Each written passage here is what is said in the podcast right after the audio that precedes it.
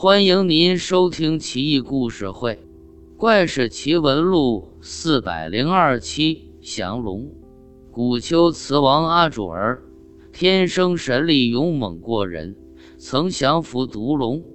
一天半夜，城中发生变故，一夜之间，所有商贾店铺里的金银钱物都变成了炭。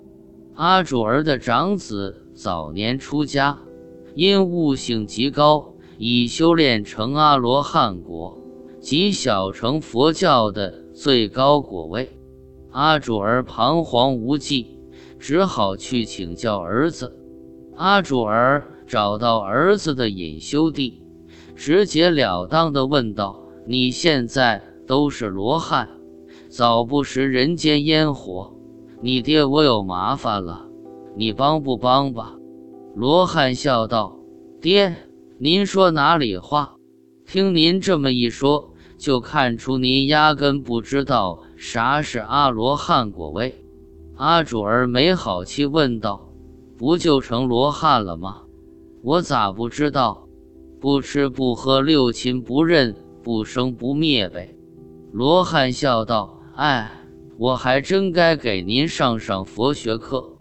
您听好，阿罗汉有三层意思：杀贼、无生、应供。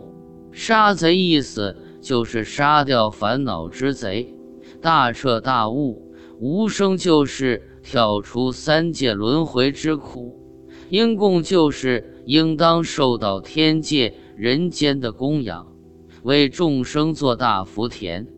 您刚说的都不对，阿主儿说道：“好了好了，我都焦头烂额，王位不保了，你还上课呢？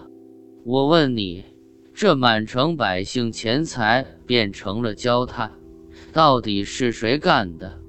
罗汉说道：“神龙干的，他不是一般的龙，长着老虎一样的脑袋，极度凶残暴力。”还很有神通，这会正在北山睡午觉呢。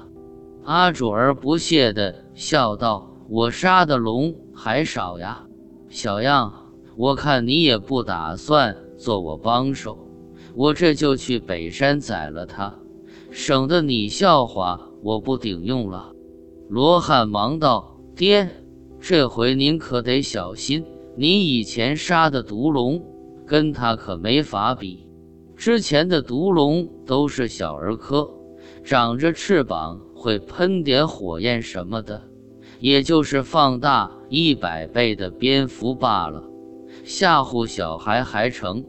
遇到真正的高手可就不灵了。这回的神龙可是两回事，那是上天入地、变化多端的神物，您可千万小心。阿主儿也不免干颤，但绝不愿在儿子面前跌份，一摆手离开了。阿主儿既是国王，又是秋瓷国第一勇士，不想上也不得不上。阿主儿强自镇定，穿上铠甲头盔，准备好屠龙宝刀，策马疾驰来到北山。果然。那神龙正在睡觉，身长千尺，头如山丘。幸亏他睡着了，不然阿主儿非撒丫子逃跑不可。阿主儿鼓起勇气上前就是一刀，神龙惊起，化为一头狮子，咆哮如惊雷。阿主儿跃上狮子背，狮子腾空而起。飞到城北二十里外，阿主儿置之死地而后生，举刀怒斥道：“你再不投降，我砍断你的脖颈！”狮子顿时又化为神龙，说道：“先别动手，我命里注定该是您的坐骑，以后我就跟您混。那些百姓的金银财物，我都吐出来，不就行了吗？”阿主儿不禁长舒一口气，当即答应。从那以后，阿主儿经常出行，乘龙飞天，巡行国境，好生得意。顺便说一下，龟兹国是我国古代西域大国之一，在这里拥有比莫高窟历史更加久远的石窟艺术，被誉为第二个敦煌莫高窟。龟兹居民擅长音乐，龟兹乐舞发源于此。盛唐时，龟兹国规划为安西四镇之一。又称龟兹、龟兹，为古来西域出产铁器之地、丝绸之路的必经要道。